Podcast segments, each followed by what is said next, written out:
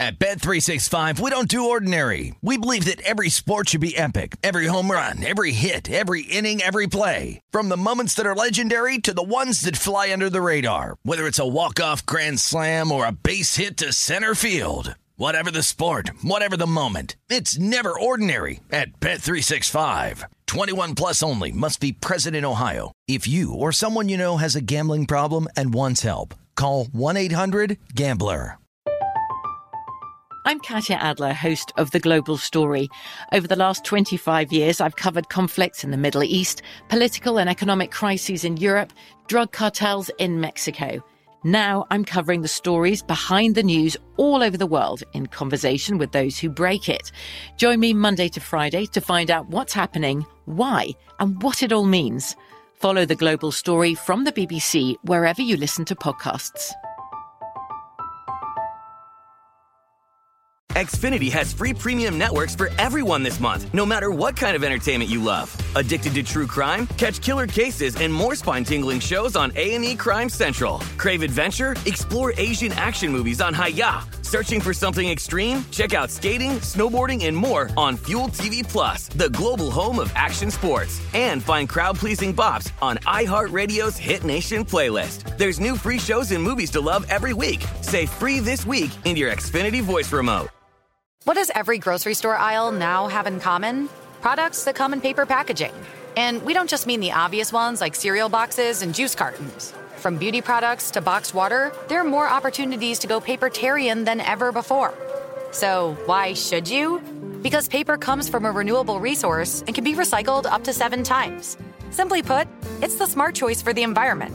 And it turns out, the easiest choice for you. Learn more at howlifeunfolds.com slash papertarian.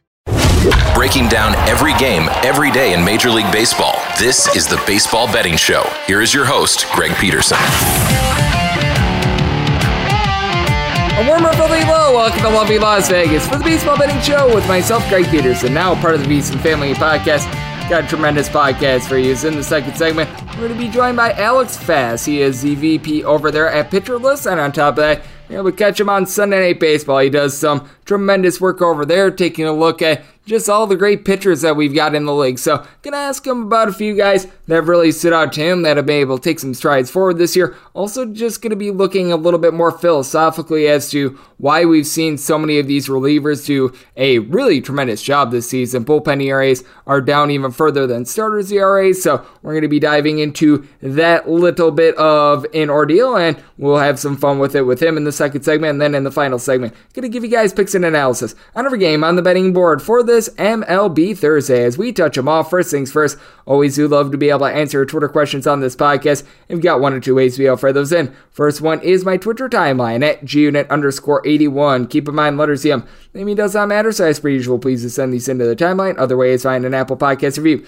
If you rate this podcast five stars, it is very much appreciated. And then from there, to fire whatever you'd like to hear on this podcast via that five star review. Only questions I got is to why the LA Dodgers cannot play against the Pittsburgh Pirates. So let's dive right into it, try to find some trends, and try to get to know these teams a little bit better. Games from yesterday is Greg buzzing about. Here is the rowdy recap. 8 to 4, the Pittsburgh Pirates get the job done. I know that some of you guys asked if you want to be rolling over the money line with regards to Pirates in this three game series, which they get a sweep. And first time since 2000 that they swept the Dodgers in LA. I'm surprised it was that recently, but if you wind up taking, and I assume plus 300 for game number one on the Pirates, plus 275 for game two, and plus 225 for game three on the Pirates in regards to numbers that you get. If you wind up betting $100 and you just kept rolling it over your winnings and obviously the original bet in all three of those games, you would have netted $4,875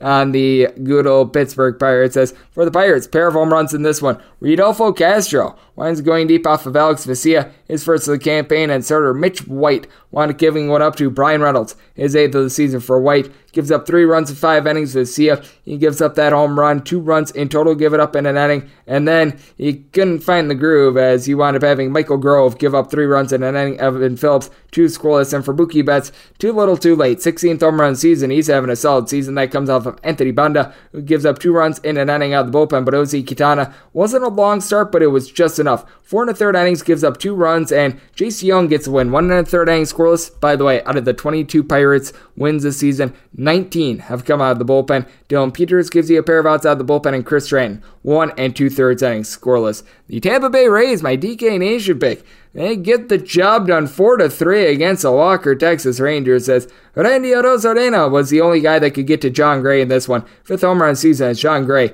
gives up that solo home run over the course of seven innings. Tremendous start here. 12 strikeouts. He did his part. John King from there gives up a run in an inning. Matt Bush, he winds up giving up a run in his inning. And Dennis Santana, he pitches the 10th and the 11th, gives up one run in both innings, both unearned because of the ghost runner for the Rangers. They leave 14 men on base. They wound up getting a pair of solo runs in this one. Nate Lowe gets his fourth home run season off of Jeffrey Springs, and you wind up having the first home run of the season off the bat of Sam Huff, as Springs has actually become a relatively solid starter for the Rays. Not great, not terrible. Gives up two solo runs over the course of his five innings. Bullpen from there, six innings, giving up one unearned run. That was by Colin Poche out there in the 10th inning because the man starts on second, but JP Feyereisen, Matt Wisler, both these scoreless inning. Feyereisen has yet to give up an earn run, by the way. Jason Adam, Brooks Raley, pair of guys that wound up going for two outs, not giving up a run, and Jalen Beeks, one and two thirds inning scoreless for the Rays to be able to get the job done. The Chicago Cubs wind up being able to take down the Brewers in 10 innings, 4 to 3 the final. Jason Alexander with his first career start for the Brewers, and they let him go. Three runs, two of which were earned,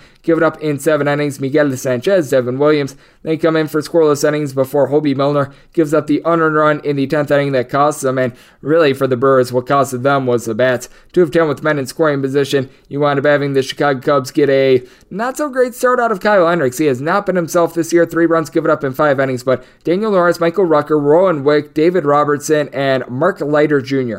all come in for a scoreless inning, so five total scoreless from the Cubs. And the Cubs, despite going one of seven with men in scoring position, they get it done as Brewers have had their difficulties out there at Wrigley Field thus far this season. The Kansas City Royals are having their difficulties in general. They are now 16 and 33 as Konnor Pilkington and company are able to get a 4 0 win. And for the Kansas City Royals, certainly not going great for them as they are currently riding a four game losing streak. And for the Cleveland Guardians, they held a Royals team that had scored at least four runs, and I believe now seven out of their last 10 games scoreless as Brad Keller gives up all four runs over the course of his six innings before you wind up having Scott Barlow and Arodys Vizcaino both give you a scoreless inning. And for the Royals, nine men left on base as Pilkington, five scoreless innings. From there, Eli Morgan gives you two scoreless. Bryan Shaw, Emmanuel Clase both give you a scoreless inning. And you now have Jose Ramirez leading the league in RBI with 52. So he has certainly been on fire. What is not on fire is the Washington Nationals. 5 0. They wind up losing to the New York Mets.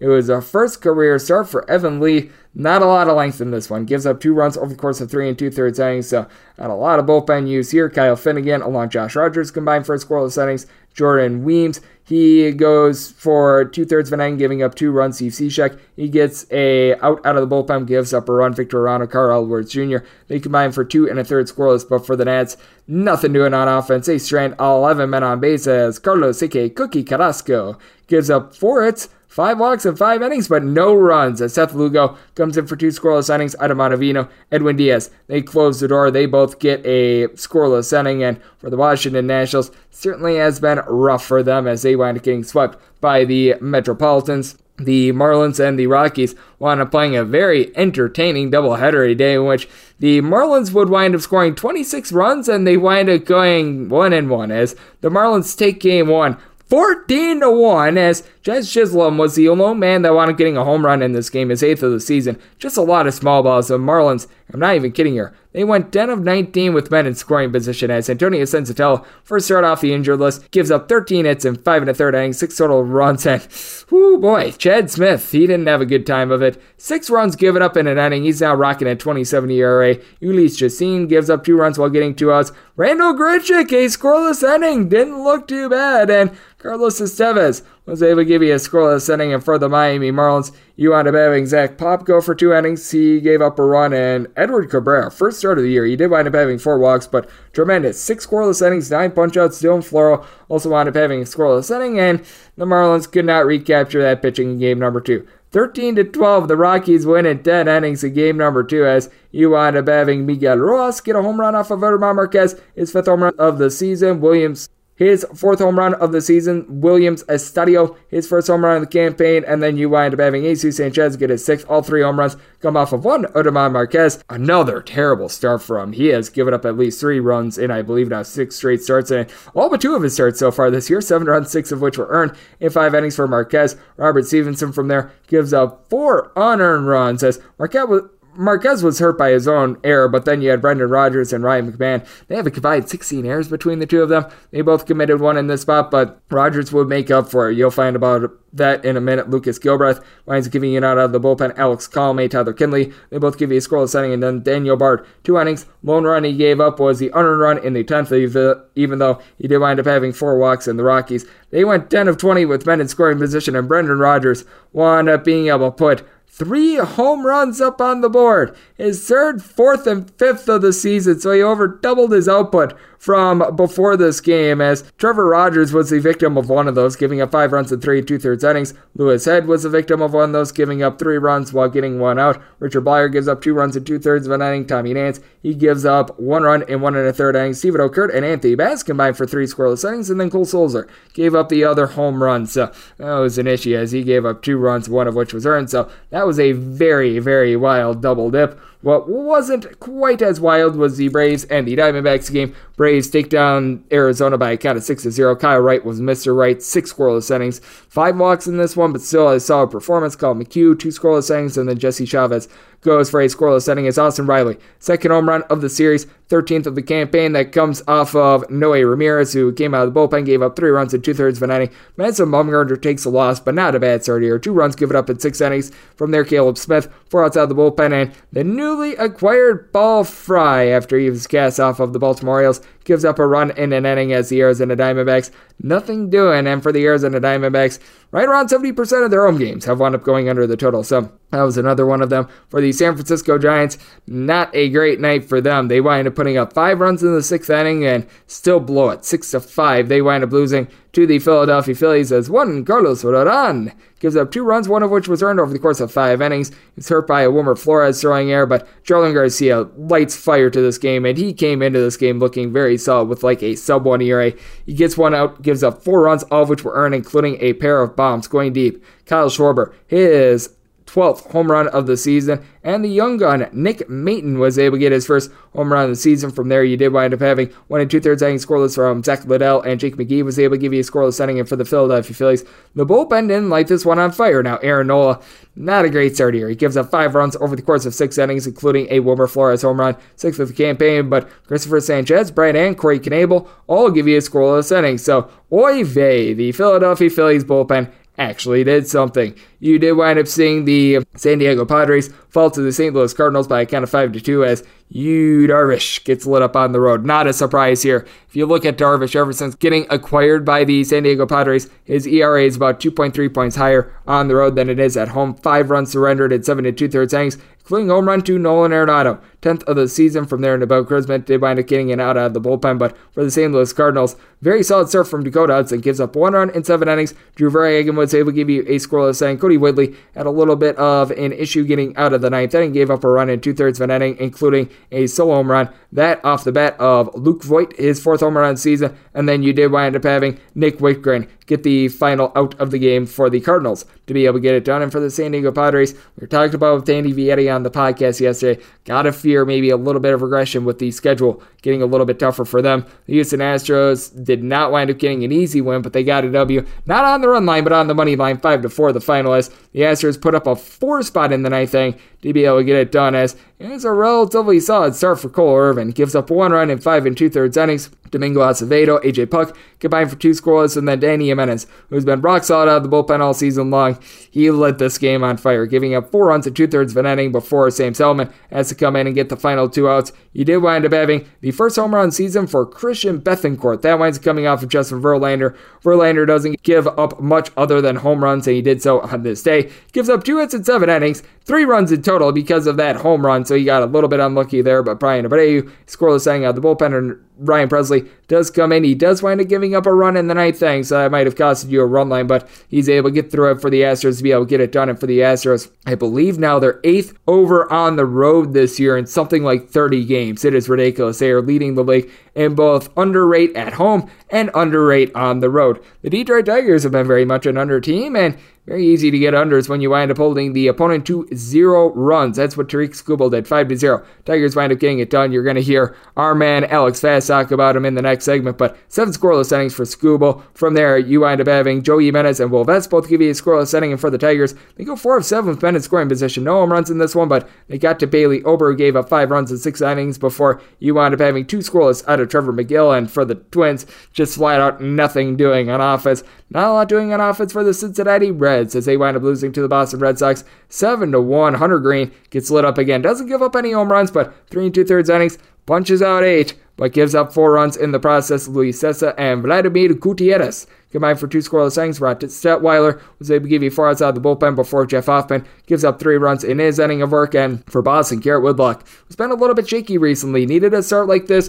One unearned run given up over the course of six innings. From there, Tanner Houck was able to give you two scoreless, and John Schreiber a scoreless inning as he was hurt by Christian Vázquez throwing error. But very good performance from Boston in this one for a Cincinnati Reds team that, by the way, in the month of May, I believe that they were in the top eight in terms of total runs scored. So they've been able to turn things around. Michael Kopech entered into Toronto with a sub 2 ERA.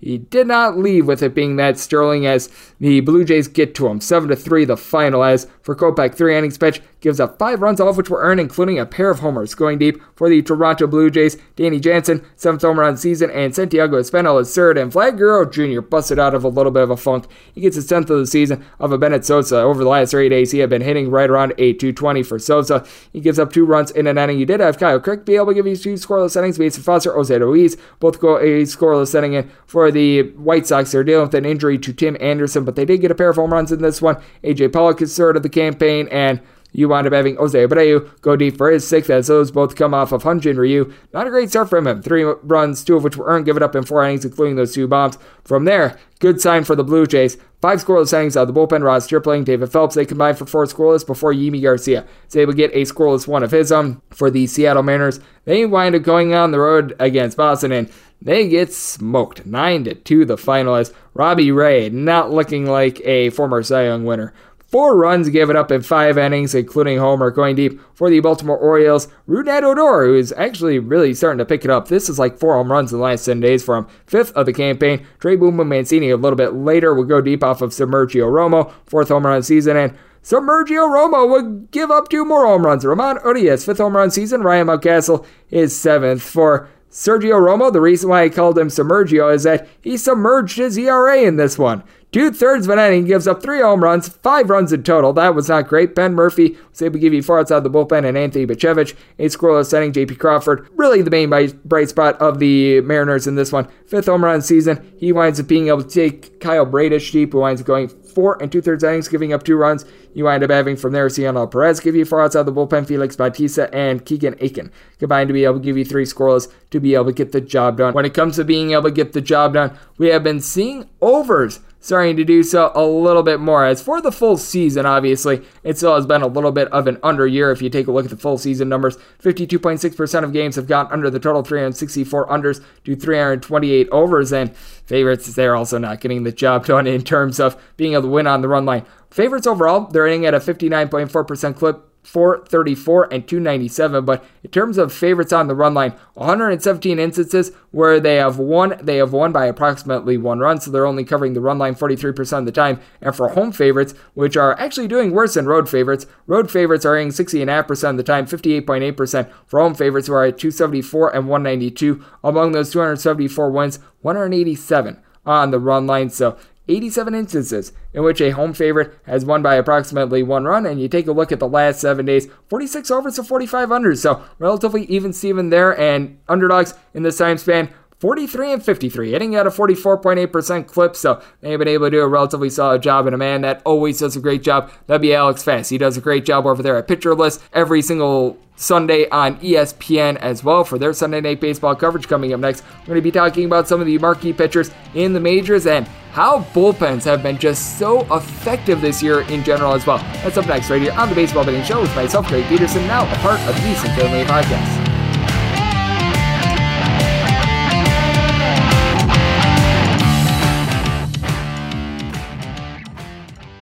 At Bet365, we don't do ordinary. We believe that every sport should be epic. Every home run, every hit, every inning, every play. From the moments that are legendary to the ones that fly under the radar. Whether it's a walk-off grand slam or a base hit to center field. Whatever the sport, whatever the moment. It's never ordinary at Bet365. 21 plus only must be present in Ohio. If you or someone you know has a gambling problem and wants help, call 1-800-GAMBLER.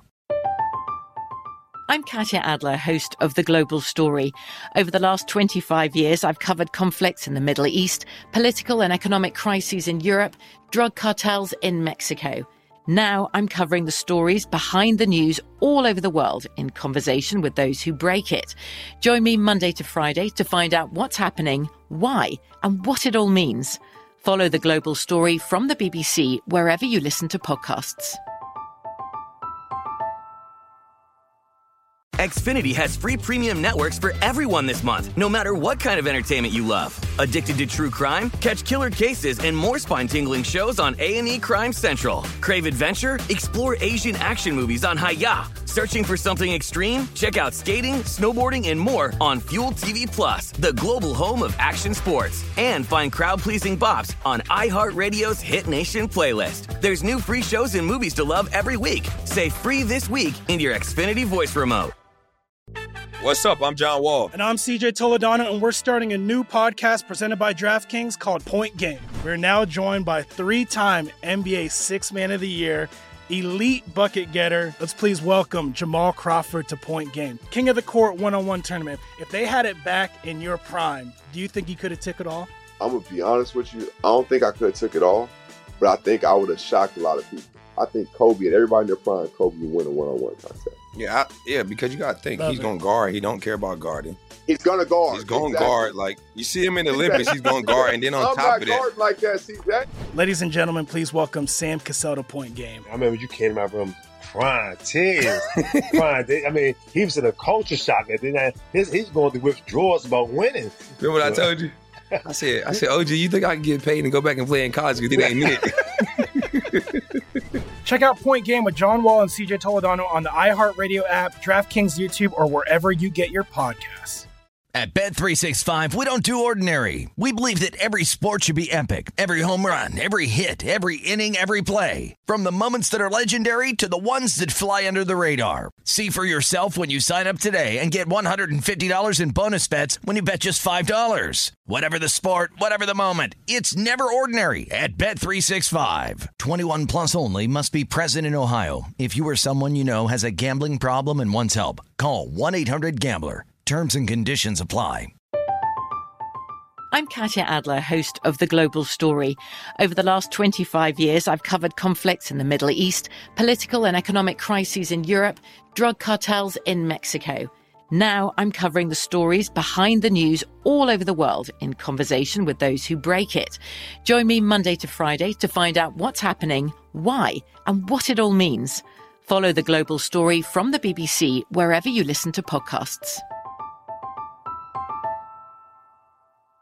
Xfinity has free premium networks for everyone this month, no matter what kind of entertainment you love. Addicted to true crime? Catch killer cases and more spine-tingling shows on A&E Crime Central. Crave adventure? Explore Asian action movies on Hi-YAH. Searching for something extreme? Check out skating, snowboarding, and more on Fuel TV Plus, the global home of action sports. And find crowd-pleasing bops on iHeartRadio's Hit Nation playlist. There's new free shows and movies to love every week. Say free this week in your Xfinity voice remote. What's up? I'm John Wall. And I'm CJ Toledano, and we're starting a new podcast presented by DraftKings called Point Game. We're now joined by three time NBA Six Man of the Year, elite bucket getter. Let's please welcome Jamal Crawford to Point Game. King of the Court one on one tournament. If they had it back in your prime, do you think you could have took it all? I'm gonna be honest with you. I don't think I could have took it all, but I think I would have shocked a lot of people. I think Kobe and everybody in their prime, Kobe would win a one-on-one contest. Yeah, I, yeah, because you got to think Love he's it. going to guard. He don't care about guarding. He's gonna guard. He's going to Exactly. guard. Like you see him in the Olympics, he's going to guard, and then on I'm top not of that, like that, CJ. Ladies and gentlemen, please welcome Sam Cassell to Point Game. I remember you came to my room crying, tears, crying. They- I mean, he was in a culture shock. And then his, he's going through withdrawals about winning. remember what I told you? I said, I said, OG, you think I can get paid and go back and play in college? Because it ain't it. Check out Point Game with John Wall and CJ Toledano on the iHeartRadio app, DraftKings YouTube, or wherever you get your podcasts.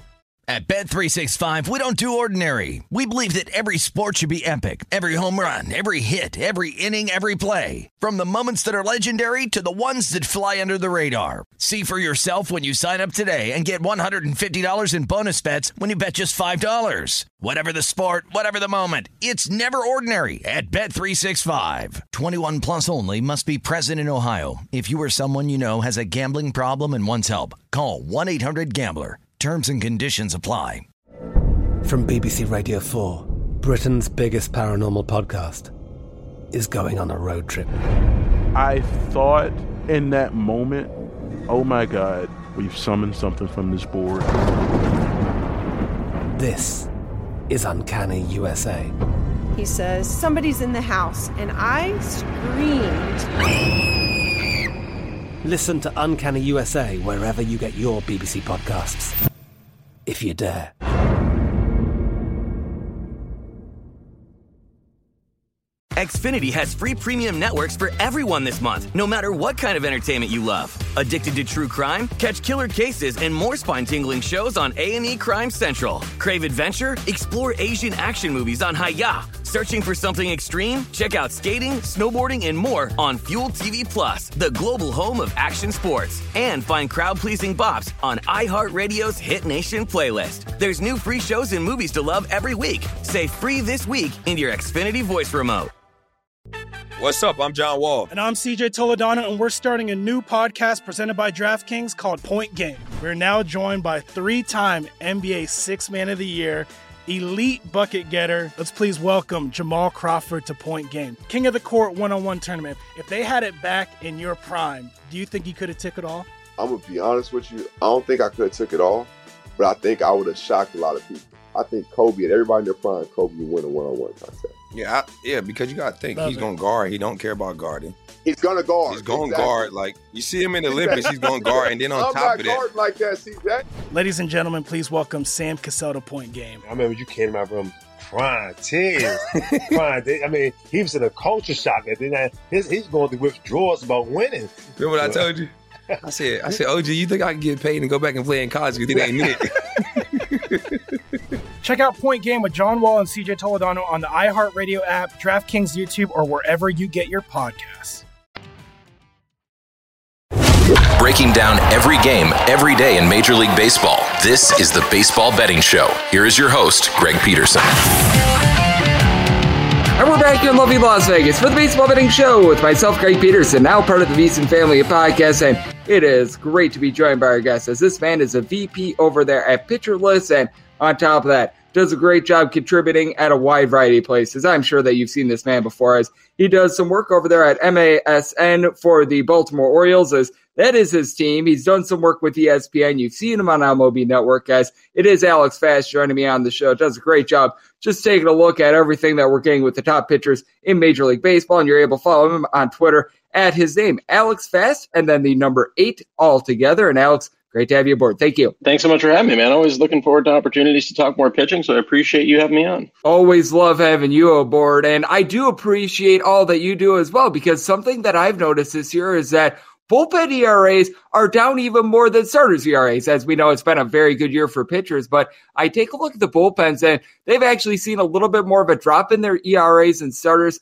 Is there anything that you've been able to identify that might be the cause of this? Because I know that in the past in betting spheres, there's been a lot of people are like, I just don't want any part of these bullpens. They all stink and everything like that, which I think that that was obviously a little bit overblown. But that said, I've been very impressed by the bullpen pitching this year. Has there been anything that has been unique to this year that has led to the bullpens just being so dominant? I think it's kind of an amalgamation of things. So I think first and foremost, in the beginning of the year, we saw a lot of funky things that was happening with the ball, right? And we saw a lot of suppressed offenses. The ball was definitely a contributing factor to that. And I think as the temperatures start to rise a little bit, we'll start to see that the ball is probably going to fly out of the yard a little bit more and offense is going to return to the levels that we're a little bit more used to seeing. I did think that was a contributing factor at the beginning of the year. The other contributing factor that I think is the biggest factor when it comes to the kind of rise of bullpen dominance is the difference in bullpen utilization. It's no secret that over the past couple of years, we've started to see more of a reliance on what did uh, Kevin Cash call it, right? Like a staple of arms. I think I think that was Yeah. him. And that is kind of permeating throughout the rest of the league. You don't need guys, at least this is the organizational mentality that I feel like we're seeing a lot, who are going to be workhorses, who are going to throw 200 innings. And it's not because they can't do it. Maybe some organizations don't want them to for health, con- health concerns, but it's more about what the analytics says, right? Which is that there's a lot of third time through the order penalties that you're going to see. And rather than dealing with those and riding the hot hand or whatever you think is subjectively happening, shrink the game a little bit more, bring it to five or six innings, and then just go to a reliever who is going to be throwing you completely different looks from the side, from up top, from all the way to the left, along with elite velocity and usually one breaking or off speed pitch that's really going to be fantastic and unlike anything that batter has seen so far in that series.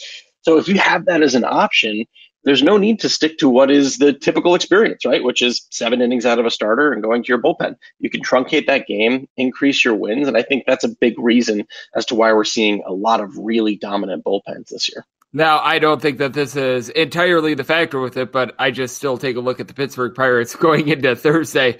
The fact that all but three of their wins have come out of the bullpen, just absolutely ridiculous. You wouldn't have seen that in past years. So we are seeing a little bit of a change here as we do have Alex Fast joining me on the podcast. And how much do you contribute just to the front offices and the managers being able to figure things out as well? Because we have seen a lot of experimentation. You mentioned the Tampa Bay Rays. They, they were calling them the 98ers, I remember a few years ago with that stable of arms, but they were really the originators of the opener. As we know, there have been a lot of teams that have tried it and have failed, but how much do you contribute to teams just trying out different things, saying, all right, the opener didn't wind up working for us, but insert philosophy here that did wind up working out and just being able to have that all mesh together just with more intel with trying out different things with their pitchers. Interesting. I mean, the, the first thing that comes to mind right now is is another team that is perpetually tinkering in terms of things that they're willing to try, and that's the San Francisco Giants. Before we banished the DH, they were a team that virtually had two completely different lineups, whether or not a right-handed pitcher or a left-handed pitcher was starting.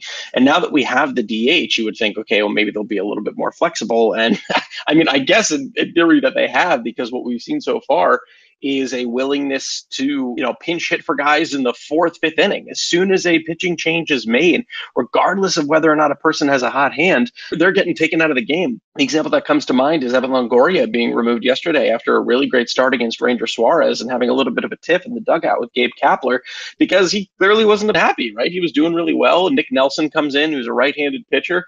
Evan Longoria does not have great numbers in terms of WOBA. I think it's sub 200 against right-handed pitchers this year. Gets taken out of the game, and he isn't too happy about it, which makes a lot of sense. I'm sure it's going to make a lot of people who are betters pretty upset too, because if you want to bet on Joc Pederson, you don't know whether or not he's going to survive into the sixth inning because if a pitcher comes in, Gabe Kapler doesn't like that matchup, he is going to say, you know, with what you're thinking in terms of personality or, or, you know, as a baseball player, if the analytics don't like it, you're probably coming out of the game. And that's one example of it. And I bet a lot of fans listen to that and they absolutely hate it.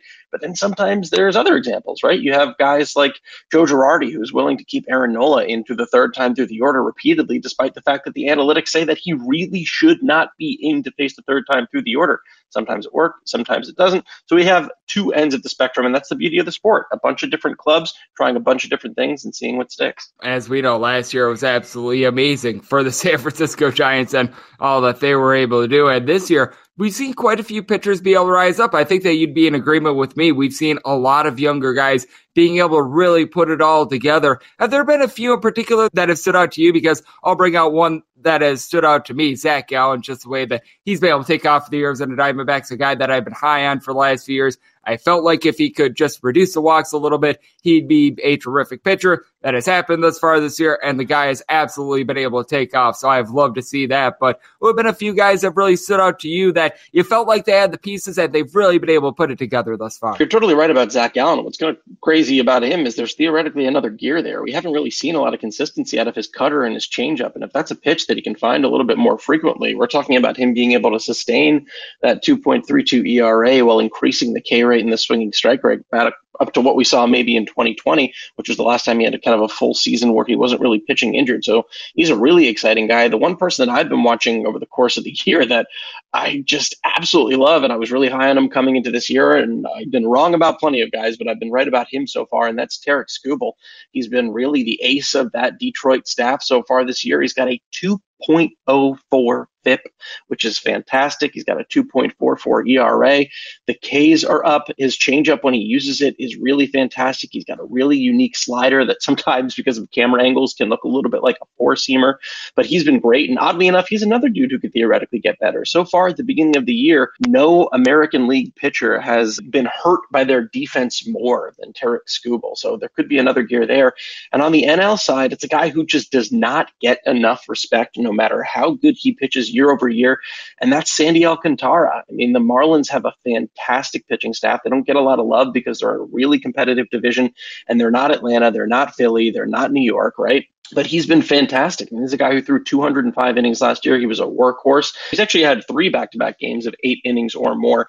His most recent with 14 Ks against Atlanta. I believe he recorded 27 whiffs, which is the second most so far out of any starter this year, right behind Shohei Ohtani. So he's a guy who every time he's on the bump, I'm trying to watch. He's a blast. Yep, and Sandy Alcantara is a guy that we're going to be seeing on Thursday. I'm very excited to take a look at him as he's been getting right around eight and a half strikeouts per nine innings. It's been solid, but he does a really good job of being able to get soft contact as well as we do have Alex Fast, a pitcher list, joining me on the podcast. And I've been noticing this more and more this year. There have been some guys that they have been a little bit more of pitch to contact guys. I take a look at someone like a Cal Quantrill. He's not going to be going out there trying to get like 10 plus strikeouts in his starts, but he's been a steady Eddie guy, has been relatively solid for the Cleveland Guardians. And a lot of it is because he does wind up getting a little bit of softer contact. What do you think is one of the biggest things in these guys that they do pitch to a little bit more contact, but they have been able to stay in games and they've been able to be relatively consistent with it? Yeah, Cal is a really good example. I mean, there are guys who are going to live and die by their BABIPs, right? Which can be a little bit scary, but people need to remember that BABIP isn't a number that's always going to head back towards 300, right? Cal Quantrill, for example, has got a 279 career BABIP. He had a 267 last year over 150 innings about, so that showed that that fit might not be a stat that you would really want to pay attention to him. Analytics is all about context. You can't go to a player page on Fangraphs and pick out one particular statistic and say, oh, because he has this, he's going to regress, or because he has that, he's going to get better. There's always a series of things that are going to contribute to it. There are other guys, too, who've been able to pitch to contact successfully. One of them is Martin Perez. He's been fantastic this year. He seems to have reworked his approach a little bit more. And when he does pitch to contact with that 56% ground ball rate, it's been really wonderful wonderful for him. There are other guys too. I mean, Framber Valdez is a guy who's perpetually kind of been trying to induce ground balls. It's a big part of his game. But I do think, you know, when you're a sinker guy, Logan Webb is another guy who comes to mind, Dane Dunning, you're able to kind of induce that weak contact. So you got to pitch to your strengths. You don't need to all of a sudden be a guy who's trying to put up a 28, 30% K rate, which is the popular thing nowadays pitch to your strengths. If that means inducing weak contact with a sinker or cutter, by all means, do it. To Your point about Martin Perez, he has given up four earned runs over the course of his last eight starts. That is absolutely ridiculous for a Texas Rangers team that, eh, you could probably use a little bit more offensive support, but that has been absolutely tremendous to be able to take a look at. And then just one thing that I'm taking a look at when it comes to Thursday as well is a pitcher in particular, Sean Manaea, that I've always been relatively high on. He's been having a little bit of a rough go of it, has given up three plus runs in each out of his last five games, but has been able to go at least six complete with regards to all these starts. What do you make out of him thus far this season? Because it's been a case in which he's been able to get lots of swings and misses. The walks are a little bit higher than what you'd like, but has been able to do a relatively solid job to this point. What do you think needs to wind up changing, if anything at all, for Sean Manaea moving forward? Because I was very excited when he wound up going to San Diego. Hasn't necessarily been the world's greatest year, but I take a look at the stuff and he still looks like he's been doing a relatively solid job and getting a little unlucky. Yeah, you know, it's funny. I think a lot of the thing, like I was very excited last year when Sean Manaea seemed to kind of change up that arsenal and really just focus on being a sinker changeup slider guy. Obviously, he had a good amount of success doing that, and I was excited to see if he was going to be able to replicate that. One of the things that's kind of bizarre and kind of maddening when it comes to him is the pitch velocity. There have been times where he's been able to hit another gear with his pitch velocity, kind of amping things up to 92, 93 miles an hour. And then when he does that, he's able to have a lot of success. I mean, you know, he's never going to be a guy who's throwing 95, 96, but when he can sit 92, 93, he's able to be successful. But we haven't been able to see him sustain that really over the course of, I mean, maybe you'll see back to back games every once in a while where he's able to do that. But so far this year, it's been kind of maddening. If he can do that, if he can find that consistent gear, then I think he can get back to being the pitcher that we saw last year, um, maybe even a little bit better, or at least perform to that FIP a little bit more. But the inconsistency is certainly a little bit maddening. Yep, it certainly has been a little bit of a tough go of it for him. Padres have been able to do a great job this season, but a little bit of a weak schedule. So I'm going to be very excited to take a look at their series with the Milwaukee Brewers this weekend. I'm very much looking forward to all your work, Alex, because you do a terrific job over there at a wide variety of platforms. And hey, I'm sure that you must be excited that the Baltimore Orioles have been able to put together a little bit of something this year as well. It's actually been very fun to watch them. Their bullpen has been absolutely terrific this year. So that has been something nice to see. But Alex, I know that you're doing just absolutely tremendous work across a wide variety of platforms. So let the good people at home know they're able to follow you on social media and just everything that you've got going on in general. Yeah, thanks so much for having me. You can find me on Twitter at AlexFast8, and you can look out for some overlays I do every Sunday for the Sunday Night Baseball broadcast. So yeah, check out my work there every Sunday night. Alex doing an absolutely terrific job. You're able to catch him just in a wide variety of place, places. MASN over there in more of the Charm City area. As he mentioned, ESPN, pitcher list, list goes on and on. And Alex does an absolutely terrific job whenever he joins this podcast. So big thanks to him for joining me right here on the Baseball Betting Show, now part of the Beast, now part of the VSiN family of podcasts. Coming up next, it is that time of the podcast to give you picks and analysis on every game on the betting board on this MLB Thursday as we touch them all. At Bet365, we don't do ordinary. We believe that every sport should be epic. Every home run, every hit, every inning, every play. From the moments that are legendary to the ones that fly under the radar. See for yourself when you sign up today and get $150 in bonus bets when you bet just $5. Whatever the sport, whatever the moment, it's never ordinary at Bet365. 21 plus only must be present in Ohio. If you or someone you know has a gambling problem and wants help, call 1-800-GAMBLER. Terms and conditions apply. From BBC Radio 4, Britain's biggest paranormal podcast is going on a road trip. I thought in that moment, oh my God, we've summoned something from this board. This is Uncanny USA. He says, Somebody's in the house, and I screamed. Listen to Uncanny USA wherever you get your BBC podcasts, if you dare.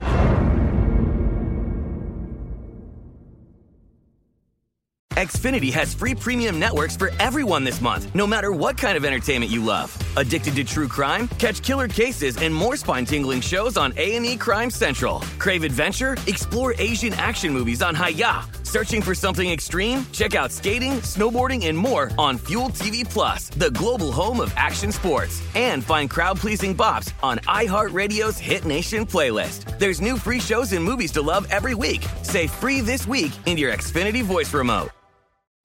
What's up? I'm John Wall. And I'm CJ Toledano, and we're starting a new podcast presented by DraftKings called Point Game. We're now joined by three time NBA Six Man of the Year, elite bucket getter. Let's please welcome Jamal Crawford to Point Game. King of the Court one on one tournament. If they had it back in your prime, do you think you could have took it all? I'm gonna be honest with you. I don't think I could have took it all, but I think I would have shocked a lot of people. I think Kobe and everybody in their prime, Kobe would win a one on one contest. Yeah, I, yeah, because you got to think Love he's it. going to guard. He don't care about guarding. He's gonna guard. He's going to Exactly. guard. Like you see him in the Olympics, he's going to guard, and then on I'm top not of that, like that, CJ. Ladies and gentlemen, please welcome Sam Cassell to Point Game. I remember you came to my room crying, tears, crying. I mean, he was in a culture shock. And then I, his, he's going through withdrawals about winning. remember what I told you? I said, I said, OG, you think I can get paid and go back and play in college because it ain't it? Check out Point Game with John Wall and CJ Toledano on the iHeartRadio app, DraftKings YouTube, or wherever you get your podcasts. At Bet365, we don't do ordinary. We believe that every sport should be epic. Every home run, every hit, every inning, every play. From the moments that are legendary to the ones that fly under the radar. See for yourself when you sign up today and get $150 in bonus bets when you bet just $5. Whatever the sport, whatever the moment, it's never ordinary at Bet365. 21 plus only must be present in Ohio. If you or someone you know has a gambling problem and wants help, call 1-800-GAMBLER. Terms and conditions apply. From BBC Radio 4, Britain's biggest paranormal podcast is going on a road trip. I thought in that moment, oh my God, we've summoned something from this board. This is Uncanny USA. He says, Somebody's in the house, and I screamed. Listen to Uncanny USA wherever you get your BBC podcasts, if you dare.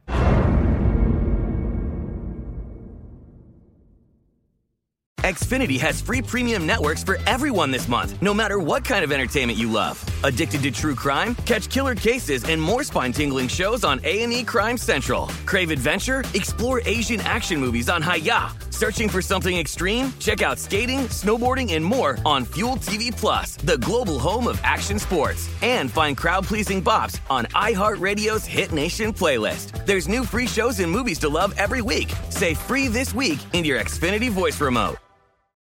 What's up? I'm John Wall. And I'm CJ Toledano, and we're starting a new podcast presented by DraftKings called Point Game. We're now joined by three time NBA Six Man of the Year, elite bucket getter. Let's please welcome Jamal Crawford to Point Game. King of the Court one on one tournament. If they had it back in your prime, do you think you could have took it all? I'm gonna be honest with you. I don't think I could have took it all, but I think I would have shocked a lot of people. I think Kobe and everybody in their prime, Kobe would win a one-on-one contest. Yeah, I, yeah, because you got to think Love he's it. going to guard. He don't care about guarding. He's gonna guard. He's going to Exactly. guard. Like you see him in the Olympics, he's going to guard, and then on I'm top not of that, like that, CJ. Ladies and gentlemen, please welcome Sam Cassell to Point Game. I remember you came to my room crying, tears, crying. They- I mean, he was in a culture shock. And then uh, his, he's going through withdrawals about winning. Remember what I told you? I said, I said, OG, you think I can get paid and go back and play in college because it ain't it? Check out Point Game with John Wall and CJ Toledano on the iHeartRadio app, DraftKings YouTube, or wherever you get your podcasts. At Bet365, we don't do ordinary. We believe that every sport should be epic. Every home run, every hit, every inning, every play. From the moments that are legendary to the ones that fly under the radar. See for yourself when you sign up today and get $150 in bonus bets when you bet just $5. Whatever the sport, whatever the moment, it's never ordinary at Bet365. 21 plus only must be present in Ohio. If you or someone you know has a gambling problem and wants help, call 1-800-GAMBLER. Terms and conditions apply. From BBC Radio 4, Britain's biggest paranormal podcast is going on a road trip. I thought in that moment, oh my God, we've summoned something from this board. This is Uncanny USA. He says, Somebody's in the house, and I screamed. Listen to Uncanny USA wherever you get your BBC podcasts, if you dare.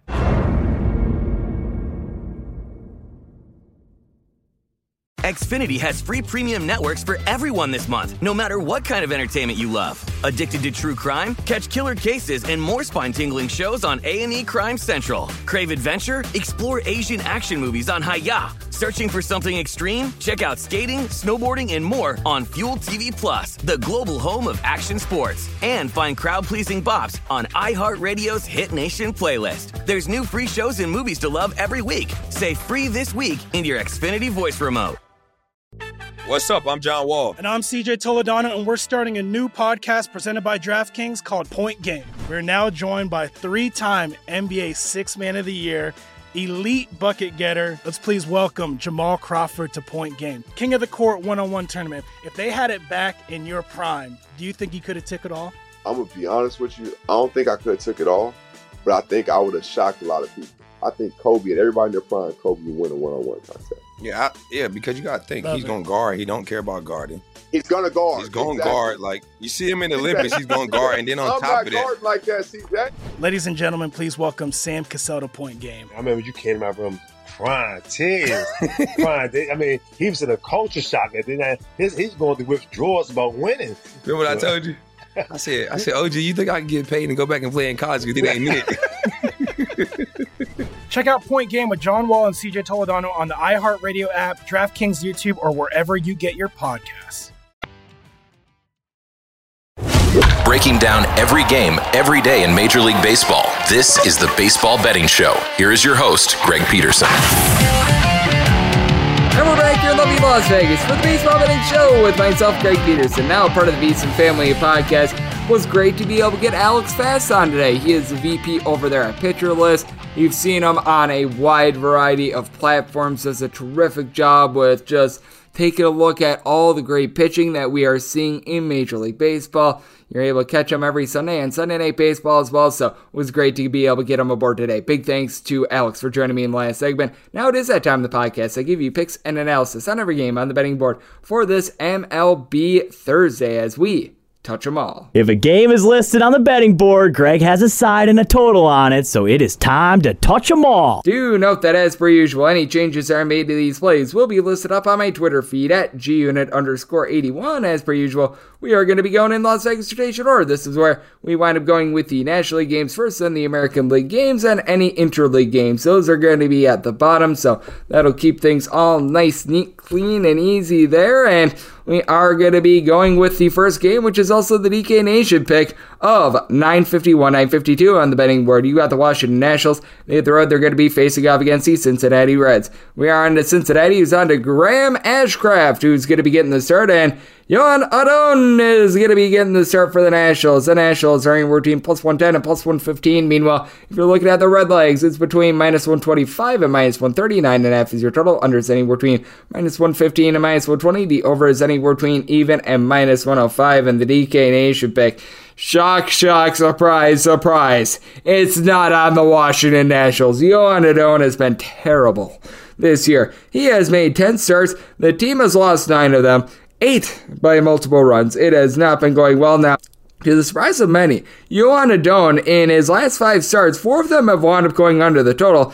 That's not necessarily because of him, though. That's because Washington Nationals have scored two runs or fewer for him in each out of his last five starts. With Mr. Adon, he has been certainly giving up quite a few runs. He has given up at least three runs in seven of his starts thus far this year, 608 ERA, and that balloons to a 687 on the road, where he's given up three home runs in 18 and a third innings, and opponents are at 284 off of him. And then for Graham Ashcraft, he's actually looked solid in his first two starts. I do think that there's going to be a little bit of regression, not much of a swing and miss guy. Four strikeouts over the course of 10 and two thirds innings, but it's been to hold down the fort. And these two starts have come against the Blue Jays on the road and against the San Francisco Giants. And team has been able to win both of them. The DK Nation pick, by the way, that is on the Reds money line. I wound up setting this more around a minus 145 ish, but if you take a look at this Reds lineup, does it leave a little bit of something to be desired? Absolutely. But Albert Almora Jr. along Tyler Stephenson, they're both hitting above a 290. You've had You've also had Matt Reynolds step up. He's hitting right around a 275 for this bunch now. Joey Votto has just been a hot mess all season long, but Kyle Farmer, he's been able to give you like four home runs over the last seven days. Taylor Naquin has been able to get on base for this team as well. Tommy Pham, when he's not slapping people, has been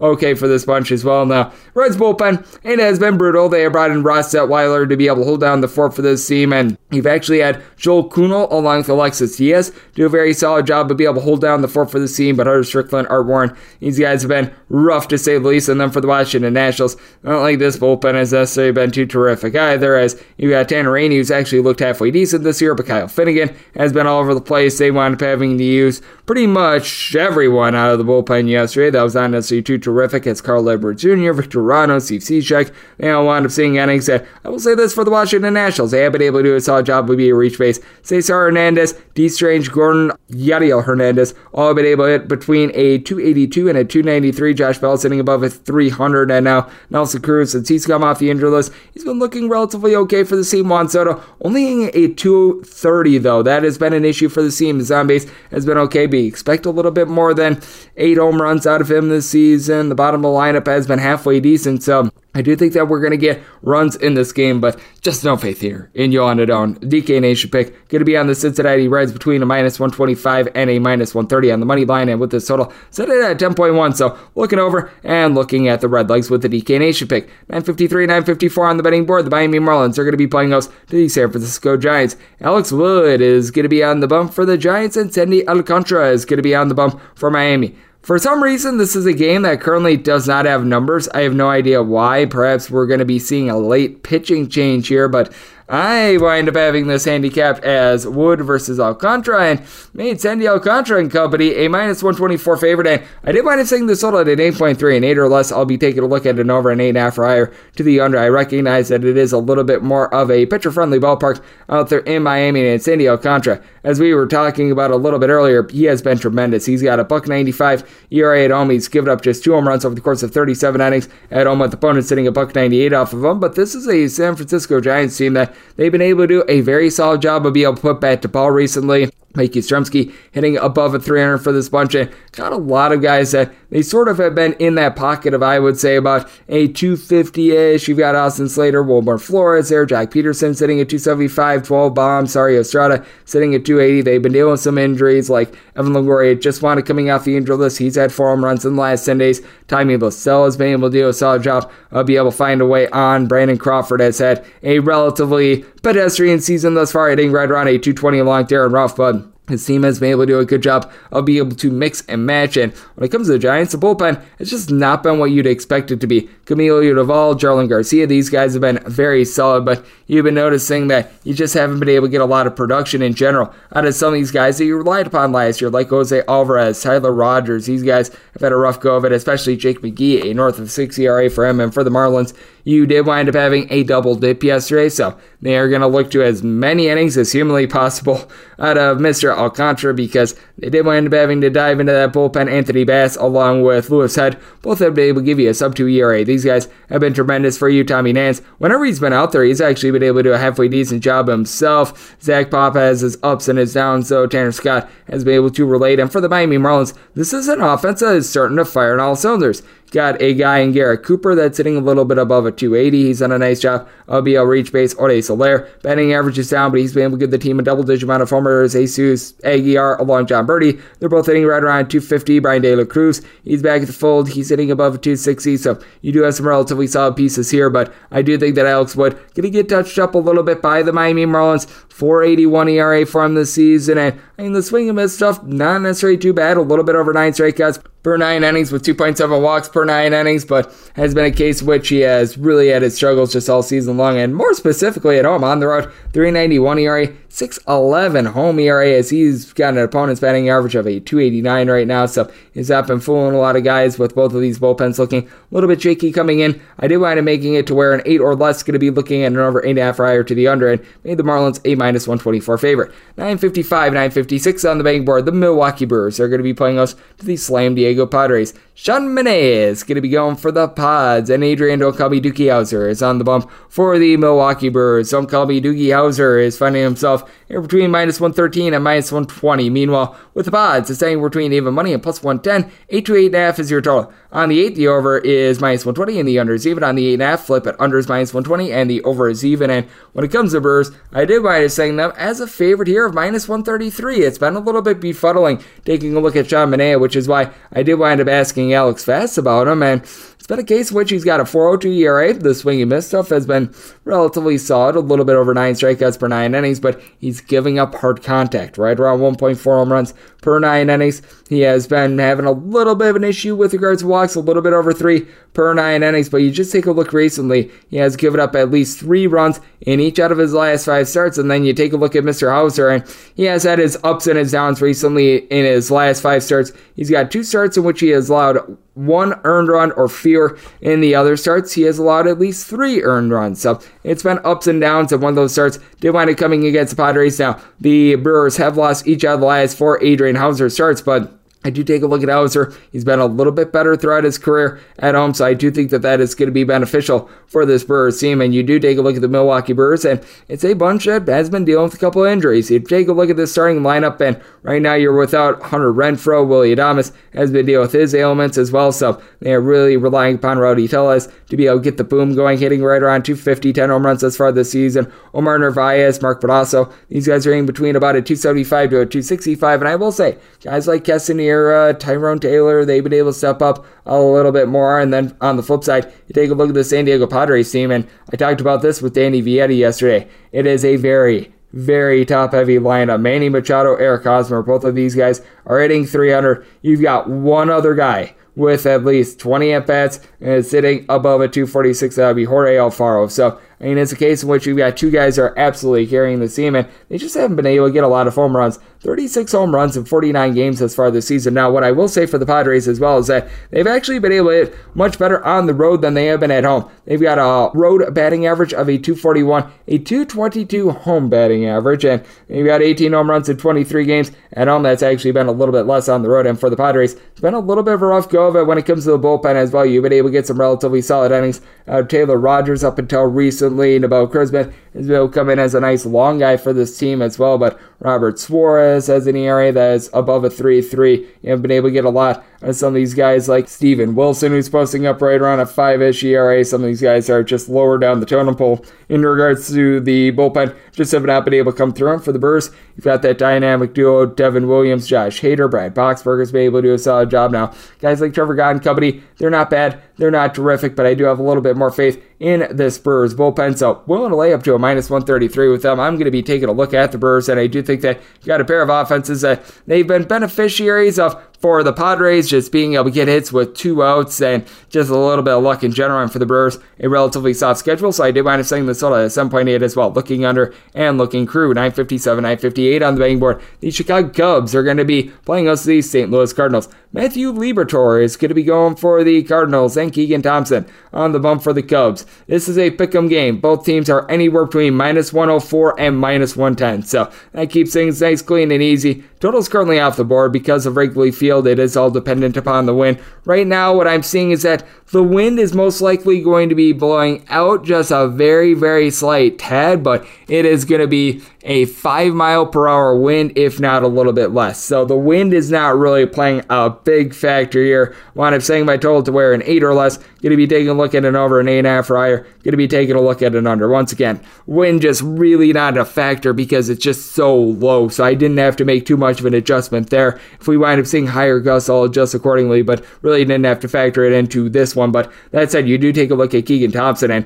this guy has been dynamic, whether it be as a starter or out of the bullpen. Buck 58 ERA in both roles. He has been magnificent. Now, swing and miss stuff, it's relatively solid, right around eight strikeouts per nine innings, walks per nine rate, hovering right around about a 2.4 ish. He's been able to keep the ball in the yard, so he doesn't necessarily do one thing masterfully. He just is a very good, solid pitcher. And then for Liberatore, he's come up to the big league level, and in two starts, he's allowed four runs over the course of nine and two thirds innings. I wasn't necessarily overly impressed with him at the minor league level. I think that he's going to be good in a year or two. He's 22 years old. He has wound up giving up five walks and nine and two thirds innings, so I do think that this might be a little bit of a rude awakening for him. And you do take a look at this Cubs lineup, and you do have guys that be able to get on base for this team. You've got Willson Contreras being able to hit right around 270. He does a good job of being able to draw some walks. Ian Happ has north of a 350 on base. Patrick Wisdom has 11 home runs. I will say the swings and misses, not necessarily too terrific, but he does wind up hitting the ball of the yard. And then you've got Nico Hoerner coupled with Christopher Morel,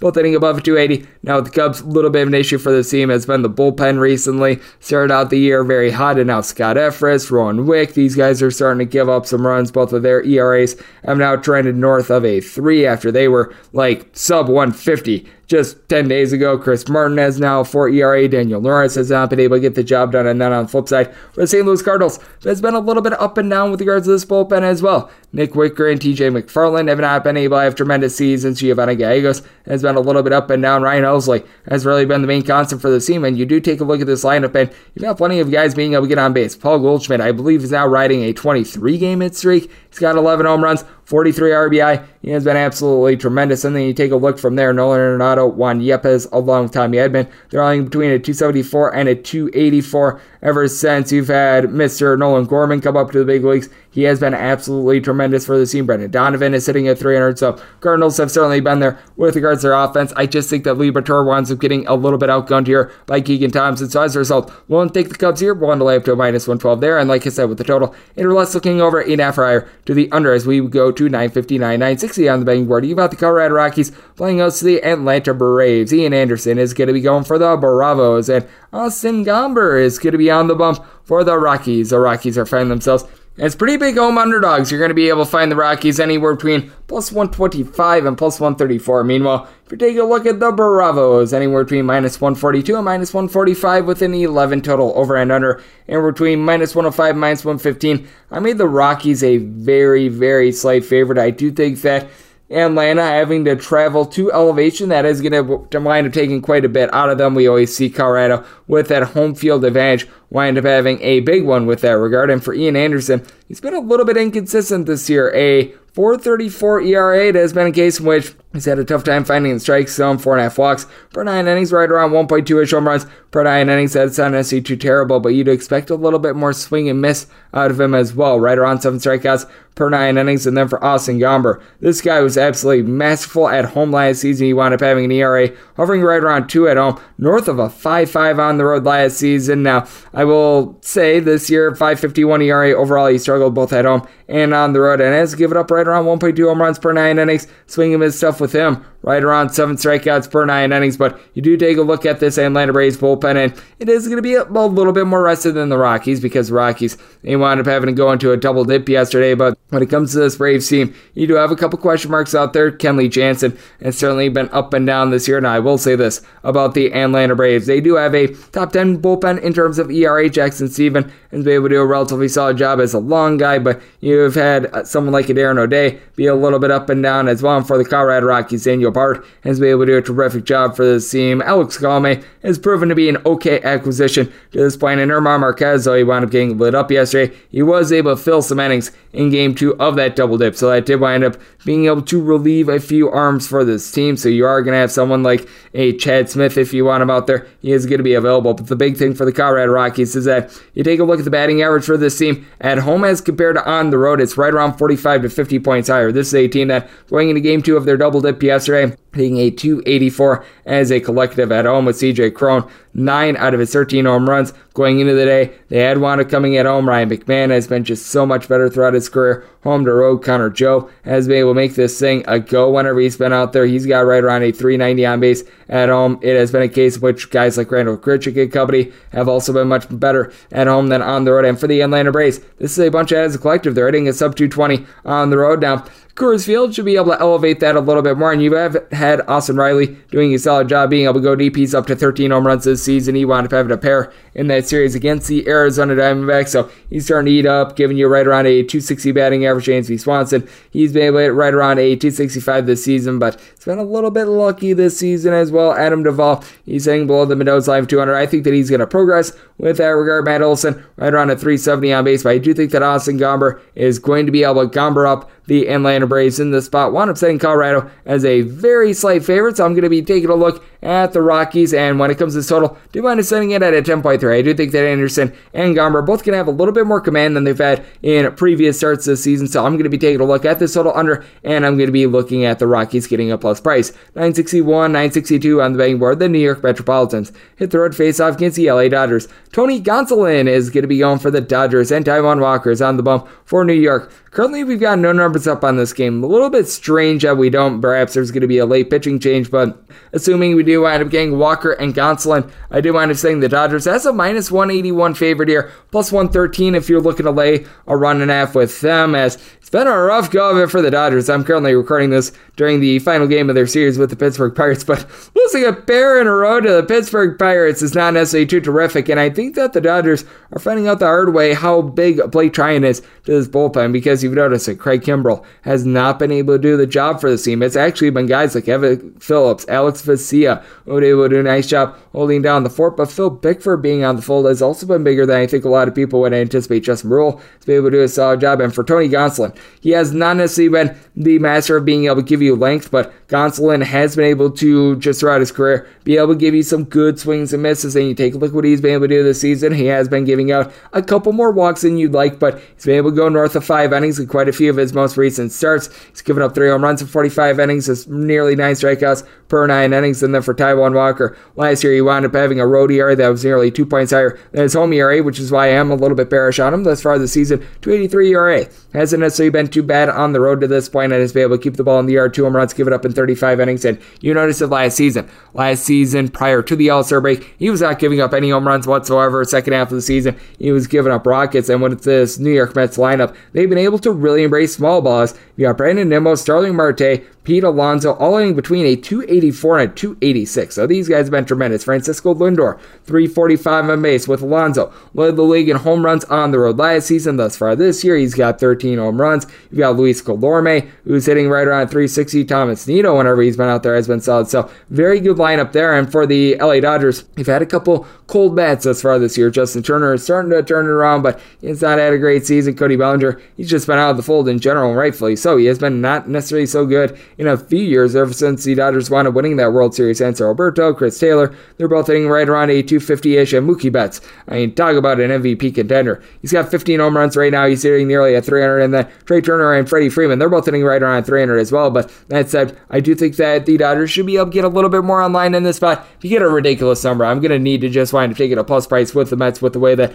they've been rolling in general. The bullpen is not necessarily lights out, but at the same time, it's been good enough. You've been able to get some solid innings out of someone like a Drew Smith, who's posting up right around a 2-4-ish ERA. Seth Lugo has had a little bit of a tough start to the season, but I think that he's going to be able to pick it up. Edwin Diaz has been solid in the closer role as well. So we need the Dodgers minus 181 here, and with regards to this total, seven and a half or less, looking at an under and an eight or higher. Going to be taking a look at an over as we go to 963, 964 on the betting board. The Minnesota Twins at the road face off against the Detroit Tigers as Alex Faedo is going to be going for the Tigres and Chris Archer is going to be on the bump for the Twins. The Twins are finding themselves in between a minus 125 and a minus 130. Meanwhile, if you're looking at the Tigers, it's anywhere between plus 110 and plus 118 with 8 to 8.5 being your total. On the 8, the over is minus 120, the under is even. On the 8.5, the under is minus 120 and the over is even. And with the Minnesota Twins, wound up setting them as a favorite of minus 137. Chris Archer has not been able to give you a lot of innings this season. He has yet to complete five full innings, but you take a look at what Chris Archer has been able to do, and he's been able to really turn it over to the bullpen relatively cleanly. Has been giving up right around a home run and a half per nine innings. He does wind up getting some good swings and misses right around eight punch outs per nine innings, and that's a lot of why Chris Archer doesn't wind up going deep in his starts. Feels like there's a little bit too much perfection there. He winds up jacking up his pitch count really early, and because he has been dealing with the thoracic outlet syndrome, he has not been able to go too deep into starts as he has been rehabbing from that. And then you take a look at Alex Faedo, and he's been relatively solid for this bunch, being able to give the team between five and six innings in every one of his starts. He's giving up three runs or fewer in every one of them. Not going to blow you away with swing and miss stuff, right around six strikeouts per nine innings. His walks per nine rate that hovers right around at 2.7. Nothing great, nothing terrible, but just a steady Eddie guy, and he's backed up by a Detroit Tigers bullpen that is in the top three in the big leagues in terms of ERA. You've really had these guys firing on cylinders all season long. Alex Lange, a sub 2 ERA. Will Vest has been a little bit banged up. He should be returning soon, but Gregory Soto at the closer spot, he has been relatively dominant. Drew Carlton has formed himself as a good long reliever for the team. Andrew Chafin has been able to give you some nice innings along Jason Foley, and then you take a look at the Minnesota Twins, and having Danny Coulombe back is going to be very big for this team as he's someone that you're able to trust, and he's still on the injured list, but is relatively close to returning. Joe Smith, he's got a sub 2 ERA. Trevor Megill has been able to lend a little bit of long relief as well, a sub 2 ERA for him. Jhoan Duran, he leads the league in terms of pitches of north of 100 miles per hour, but you do have your question marks when it comes to this Minnesota Twins lineup, mainly Byron Buxton and the fact that he's sitting right around the Mendoza line of 200. He wound up getting the day off yesterday, and he probably needed it because it's not been good since coming off the injured list. Nick Gordon, though, sitting right around 250. Gio Urshela, he's been able to do a great job of getting on base. And Luis Arraez, how about him hitting right around a 350 this season? Trevor Larnach, right around a 370 on base side. A ton of power when it comes to seam, but they've been rock solid, even with guys like Max Kepler and Miguel Sano on the fold. And for the Detroit Tigers, they erupted yesterday. They were able to put up five runs in the first five innings of their game with the Minnesota Twins, as they currently are dead last in the league when it comes to home runs and You just take a look at the score, and it is not good. Spencer Torkelson, Jeimer Candelario, Jonathan Schoop, Javi Baez.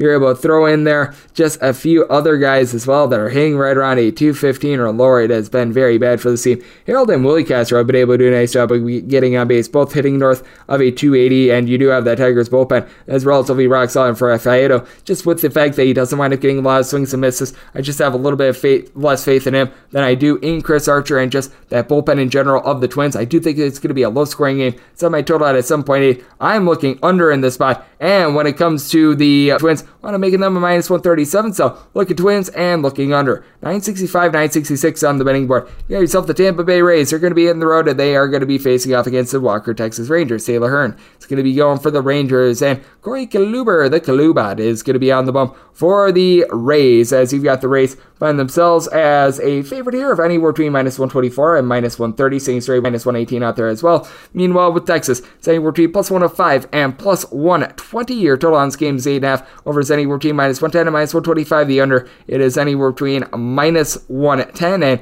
seeing as good as a plus 105. And when it comes to the Klubot, I want him setting him as a minus 153 favorite. So I'm going to be willing to take a look at the Rays in this spot with the Rays. They've been struggling a little bit on offense during the series. Both of these teams have really been able to do a great job with their bullpen. As you take a look at the Texas Rangers and Joe Barlow along with Braden Burke, both of these guys posting up sub two ERAs this season has been uh, very good for them. And then you take a look even a little bit further down the line, Matt Moore, I think that there's going to be regression with him. He's been able to do a solid job, but these guys have been able to do a solid job of being able to hold down the fort, and they're going to need to because Taylor Hearn, three and three record, but a 5.36 ERA, and you just take a look at the contact upon contact that he's giving up. He is giving up right around 10 and a half hits per nine innings. Kluber, he's giving up right around nine hits per nine innings as well, but does a better job keeping the ball in the yard right around one home run per nine innings for him. Meanwhile, Taylor Hearn, more like a home run and a half per nine innings. And for Hearn, he's got nearly double the amount of walks per nine innings as well. Hearn is giving up four and a half walks per nine innings. Kluber closer to two. And with the Rays, you gotta love what you're able to get out of someone like a JP Feyereisen and Jason Adam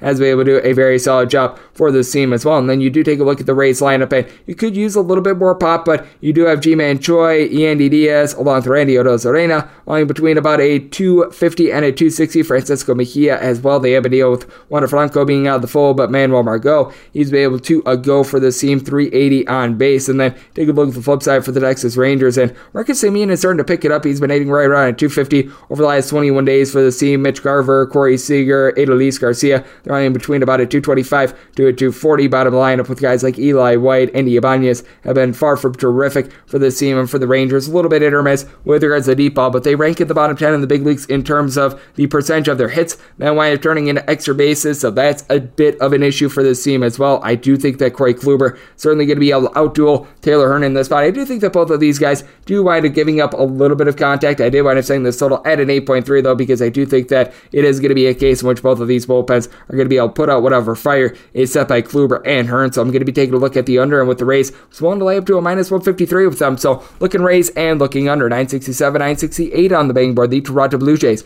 They're going to be playing against the Chicago White Sox. Johnny Cueto is going to be going for the White Sox, and Alek Manoah is going to be going for the Jays, and the Jays they are finding themselves as relatively sizable favorites between minus 170 and minus 180. Meanwhile, your plus price with the Sox is anywhere between plus 150 and plus 165, and half is your total under is anywhere between minus 115 and minus 120. The over is anywhere between even and minus 105. When it comes to the White Sox, I do wind up saying them as a plus 184 underdog because I love the way that Alek Manoah has been pitching all season long. And if you're looking at the run line of the Jays, finding this anywhere between about a plus 110 to a plus 115, I need needed at least a plus 105 to be able to take a shot here. We have gotten there, so I'm going to look to reduce the juice. I do think that this is a Blue Jays bunch that they're finally busting out of their funk of not being able to hit with men in scoring position, and that's very evident by what we've been seeing the last few days. This is a Blue Jays bunch that all of a sudden they have been able to put at least four runs up on the board in each out of their last, I believe now, seven games, might even be eight after what we wound up seeing on Wednesday. So this has been terrific for the Toronto Blue Jays. You've had Vlad Guerrero Jr. starting to step up a little bit bit more. He's still hitting only for about a 340 on base, but that said, you know that he's going to be able to step up. Bichette's hitting a 255 for this bunch. Alejandro Kirk sitting at 300 as well. You wound up having George Springer get the day off yesterday, but he's up to nine home runs. He's been doing a solid job of being able to keep things moving, and all of a sudden, Raimel Tapia starting to step up for the team along Danny Jansen, who he was out of the fold for a little bit this season, wound up getting his seventh home run the season yesterday. And for the White Sox, I had to downgrade them quite a bit because their most constant hitter, that would be Tim Anderson. He is currently on the injured list. Now, Daniel Mendick, in his place, has been hitting right around 300. I just don't think that that's going to last with him. Andrew Vaughn, he's hitting at 285. He's been able to give this team some nice pop. And all of a sudden, Jose Abreu, he's starting to bust out. You take a look what he's been able to do over the last 15 days, hitting just below a 300. He wound up going deep yesterday, so that's a good sign along Jake Burger and Adam Engel, both hitting between about a 240 to a 250. But AJ Pollock has had his ups and downs. This is a White Sox bullpen that has been a little bit all over the place themselves, only being able to get three innings out of Michael Kopech. That wound up really putting them behind the eight ball yesterday. Liam Hendriks, he's been able to do a much better job here in the last few weeks in the closer spot. You've had Kendall Graveman been dealing with a little bit of an injury, so that winds up bleeding them a little bit as well. Jose Ruiz, Bennett Sousa, they have not been able to do a great job now. If there is a kryptonite when it comes to Blue Jays, it is certainly the bullpen, as Yimi Garcia has been able to pick it up a little bit. Adam Cimber has been rock solid, but Trevor Richards has been unreliable. Jordan Romano starting to give up some runs as well. When you take a look at a guy like Trent Thornton, he's been okay, but still, I do think that Alek Manoah just going to come in and absolutely dominate in the start as you just take a look at the numbers. And this is a guy with a buck 77 ERA, and dating back to last year, and it starts have truly been in Toronto because he wound up having a couple in Buffalo, a sub 2 ERA. Strikeouts per nine rate is actually a little bit down this year. It's more around an 8 after it was a little bit closer to 12 last season, but giving up far less hard contact. Five home runs in 56 innings, and his walks per nine rate is right around 1.6. Meanwhile, Johnny Cueto, he's given up closer to four walks per nine innings. Swing and miss stuff has not been bad. He's a relatively solid pitcher, still at his advanced age, but certainly not getting as many whiffs as he did early on in his career. And I think that the Blue Jays are going to be able to hit him. I did wind up saying the total at a 7.7, so situation which I'm going to be going under because I do like the way that Manoah is rolling and going to be looking at the Jays on the run line 969, 970 on the betting board. The Baltimore Orioles they're going to be playing against the Seattle Mariners. Chris Flexen is going to be going for the M's, and Jordan Lyles is on the bump for Baltimore. Baltimore is finding themselves as an underdog, anywhere between plus 102, seeing even money out there, along with a plus 110. Meanwhile, if you're looking at Seattle, it's anywhere between minus 112 and minus 120. Nine is your total. Under is anywhere between minus 115 and minus 125. The over is anywhere between minus 105 and plus 105, seeing a couple 8.5s pop up as well. The 8.5 over is anywhere between minus 115 and minus 120. The under is between even and minus 105. Oh Set my total at an 8.7. I'd rather have a 9 under rather than an 8.5 over, so that's where I'm going to be looking with regards to the total at a 9 under. But with Chris Flexen, it's been a little bit of a rough go of it for him this season and just throughout his career in Seattle. He's had nearly a point higher on his ERA on the road rather than at home, but he's starting to lock in. Wound up having an incredible start. His last time out against the Seattle Mariners overall has been giving up right around 1.7 home runs per nine innings. Needs to lock it in with the walks, three walks per nine innings, but he seems to have found his way after having a cataclysmically bad start to the season. And for Jordan Lyles, giving up much less hard contact this year. Last year he gave up 1.9 home runs per nine innings, he 38 bombs that he gave up in total. That was the most out there in the big leagues. His walks per nine rate, he's hovering right around a three-ish with that regard. Strikeouts more around an eight-ish. So he's been able to do a better job this season. And for the Baltimore Orioles, this is an improved bullpen, but one that I think is going to be going through regressions. Cionel Perez still has a sub one ERA for this team. You have not been able to have really any days off whatsoever for this Orioles bullpen in quite a while. You have been able to have a very good long reliever in Keegan Akin being able to hold down the fort for this team, but Jorge Lopez, Logan Gillaspie, both having sub 150 ERAs, and it's going to wind up coming down. I like Felix Bautista, but I think that they're relying upon it a little bit too much. I do think that there's going to be some progression when it comes to the Seattle Mariners bullpen. And Diego Castillo has been posting up right around a seven-ish ERA this season. Matthew Festa, he's really been able to lock it in after his ERA. Up getting north of five. Anthony Michalek is starting to have that ERA go downward. Downward. Penn Murfee, he's got a sub two ERA. And then with regards to Seattle Mariners, this is a bunch that last year was one of the worst teams at keying on base in all of baseball. This year, that has been anything but the case. As Ty France, He's got north of 35 RBI. He's got a 423 on base. JP Crawford, he's hitting right around at 300 for the team. Jesse Winker and Eugenio Suarez both have right around 310 on base. Suarez has been able to go deep nine times. And Adam Frazier hitting at 255. Julio Rodriguez over the last three days, he's hitting above a 300 and then for the Orioles after they wound up beginning the year as one of the top under teams in all baseball. Each of their first 12 games either went under or they pushed on the total. They've all of a sudden been able to find some offense as Ryan Mountcastle. He's hitting at 260. Cedric Mullins has still had a tough year. He, Anthony Santander, along with Ramon Urias, in between about a 230 to a 240 with Trey Mancini, Austin the Say's kid. Both of these guys of a 365 on base, both hitting right around 300. Rougned Odor, all of a sudden is starting to hit some home runs for this team as well. But I do think that with the new dimensions out there in Baltimore, going to play a little bit more to the favor of both of these guys. But I do think that Seattle has a little bit more with regards to their lineup to be able to get it done. I'm going to be looking at Seattle in this spot, laying up to a minus 128 and looking at a 9 under. And we wrap things up with a double dip 971, 972, 973, 974 on the main board. The LA Angels and New York Yankees are going to be playing a pair after they wound up getting washed out yesterday. It was supposed to be Shohei Ohtani going up against Jameson Taillon. Now it's going to be Shohei Ohtani Ohtani and Nestor Cortes going in the early game and Reid Detmers against Jameson Taillon in the nightcap. We could wind up seeing a little bit of a switcheroonie with regards to these pitchers, and as a result, both of these games do not wind up having numbers. But that said, with regards to Detmers versus Jameson Taillon, wound up making the Yankees minus 168 on my handicap, eight or less, looking at an over eight and a half higher to the under with Detmers. He did wind up having that no hitter earlier this season, but you still have your question marks when it comes to Detmers. And this is, by the way, even though it is the game that's going to be earlier in the rotation. This is the 405 game, but with Detmers. He has given up seven home runs in 40 and two thirds innings this year, lacking swing and miss stuff, only getting right around five and a half strikeouts per nine innings. His walks per nine rate is not bad, two and a half walks per nine innings, but you do take a look at Jameson Taillon. This guy has been dealing at home ever since he wanted getting to New York. His ERA at home it's been right around a point and a half better at home than on the road. You take a look at Jameson Taillon, and he's given up right around 0.7 home runs per nine innings. His walks per nine rate is below one, so he has been dominant there. The Yankees, no doubt, have a advantage when it comes to bullpen as well. Michael King has started to regress, but he's able to give you multiple innings. You've really been able to have some good performances out of Wandy Peralta along with Clay Holmes. Both of these guys, sub two ERAs, Ron Marinaccio is needing to be relied upon a little bit more because Chad Green, Jonathan Loaisiga, these guys are currently on the injured list, but when it comes to the Angels, you don't necessarily have too many reliable options whatsoever, as Ryan Tepera has a north of a 4 ERA. Aaron Loup has started to regress for the team. Jimmy Herget is a guy that's able to give you multiple innings. Archie Bradley is now back off the injured list as well, and Oliver Ortega does have a sub 3 ERA, but certainly the advantage here goes to the New York Yankees, and the advantage with the lineup goes to the Yankees because you've got the league leader in home runs in Aaron Judge, 18 bombs, hitting at 300 for the team. Anthony Rizzo has not hit for a lot of average, but 325 on base, 11 home runs for him. Giancarlo Stanton currently on the injury list, but Matt Carpenter, pair of home runs for the team. That's been a little bit of a surprise. Isiah Kiner-Falefa, DJ LeMahieu, Gleyber Torres, in between a 250 and a 260, and then you do take a look at this Angels bunch, and you've been able to get production outside of Mr. Ohtani and Trout, which has been very good. Most notably, Taylor Ward, who's starting to regress a little bit, but still a 460 on base, 10 home runs for him. Ohtani and Trout, a combined 24 bombs out of them, with Trout giving you a 400 on base. Jared Walsh is hitting at 250. He's went deep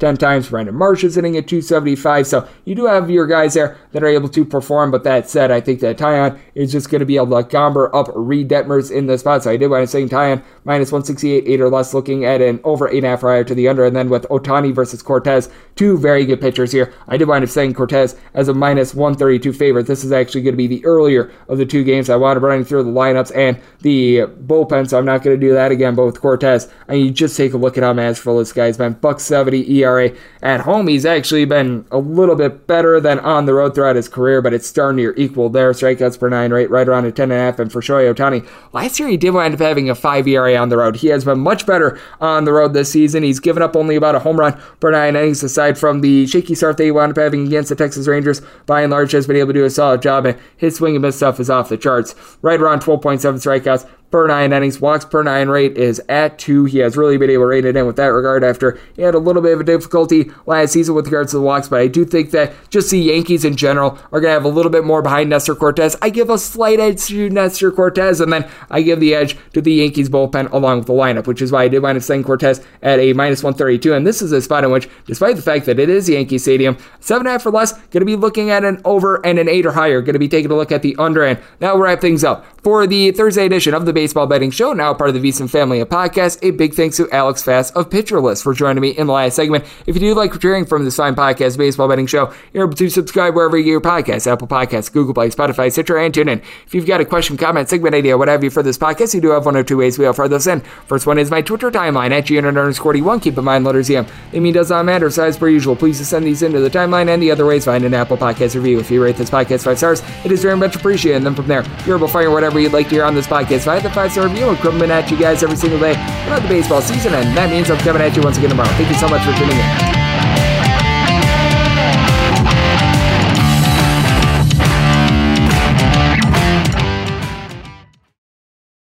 At Bet365, we don't do ordinary. We believe that every sport should be epic. Every home run, every hit, every inning, every play. From the moments that are legendary to the ones that fly under the radar. See for yourself when you sign up today and get $150 in bonus bets when you bet just $5. Whatever the sport, whatever the moment, it's never ordinary at Bet365. 21 plus only must be present in Ohio. If you or someone you know has a gambling problem and wants help, call 1-800-GAMBLER. Terms and conditions apply.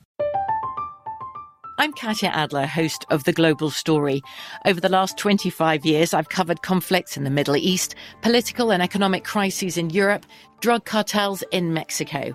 Now I'm covering the stories behind the news all over the world in conversation with those who break it.